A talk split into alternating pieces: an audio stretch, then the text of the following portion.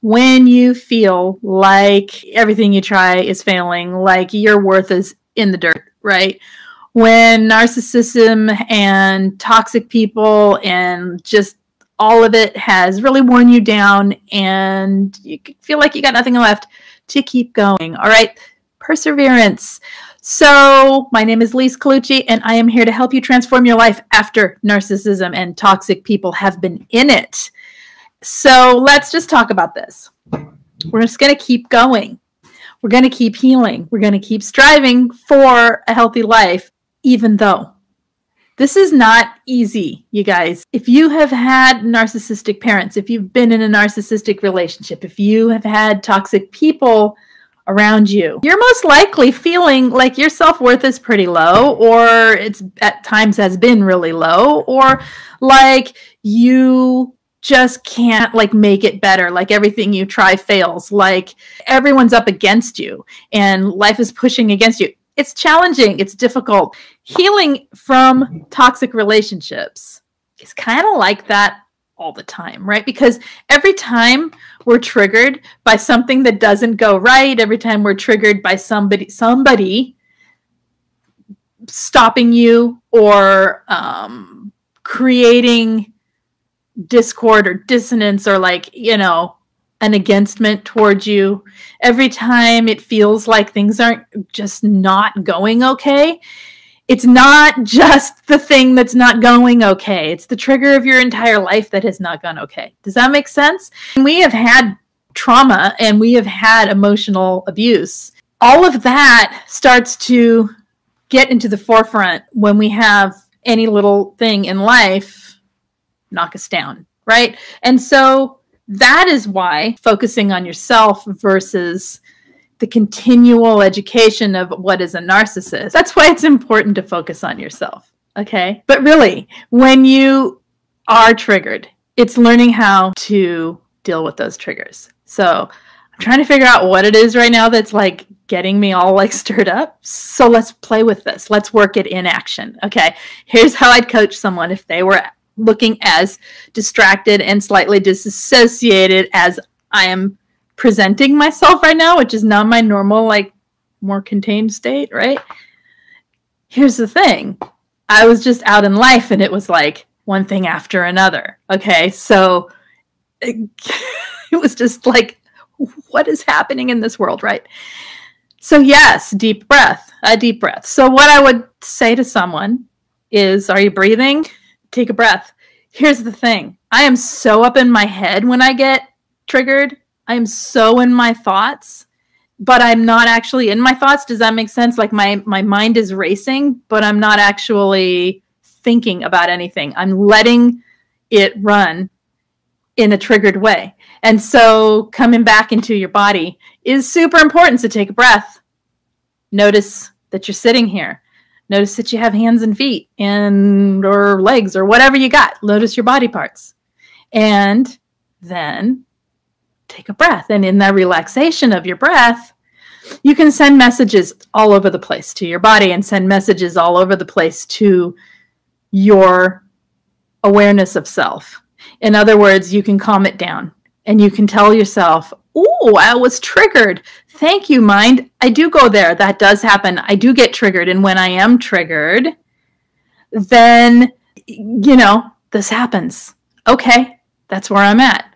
And so when you're feeling disassociated from the trigger or pulled out of yourself or or spacey, coming back into okay, back into the body because see when you come back into your body, your mind has something different to do. And when your mind has something different to do and you're doing it with intention, you're sort of jumping off the neural pathway of the trigger onto a brand new neural pathway of we're going to do it differently. We're going to understand and relate to this trigger differently. We're not going to relate to it by jumping on it and spinning with it. We're going to relate to it by allowing it to be there without any judgment or harshness or criticism. And we're going to, okay, I'm just going to be with it. I'm just going to be with myself while it's happening. What starts to happen is you start to refocus, you start to center, you start to ground. Have you noticed in the last little bit speaking here that I've come right back into a much more steady pace of speech and I've come right back into myself more where I am relating to you instead of to my trigger. Does that make sense? That is what happens. That is an example of how to work it. That's one example of how to work it. Okay. And there's more to it and it goes on and on. Focusing too much attention, too much attention. We do need to understand narcissism. We need the videos. We need the education. We need to understand what the heck is going on with these people, right? However, if we're focusing all our attention there, what are we feeding in our own brain? That that narcissistic person is more important than you, right? Which isn't true. So, focusing on self is important. And then, if what we're doing is focusing on the negative emotions, focusing on the trigger, focusing on how bad we feel, focusing even on how good we feel, feelings, feelings, feelings, holding onto them so tight that we start to generate energy toward it emotional and mental energy toward the, the feelings that we're having.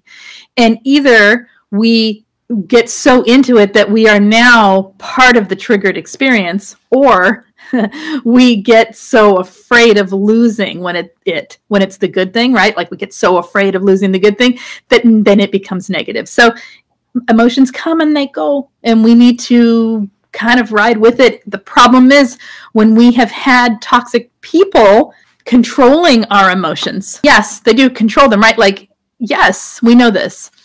When we've had toxic people manipulating us, it it becomes a game of safety and a game of under of like, what am I feeling? What am, what's happening? Was right? It becomes an alert system to pay attention to those emotions such a big way. Sometimes people though they don't notice their emotions. There's a lot of survivors who don't, are like, I don't know what I'm feeling. So many people.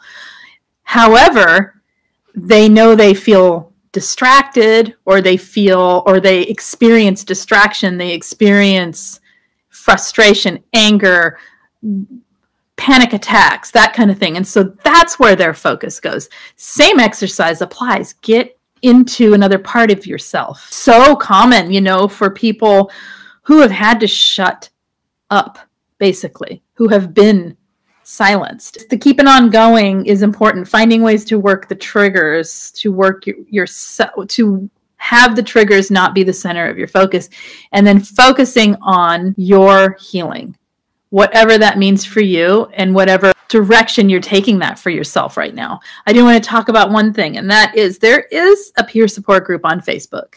I'm sure you've heard of it, or maybe you haven't. It's in the main description of every video if you need it. It's a free group over on Facebook.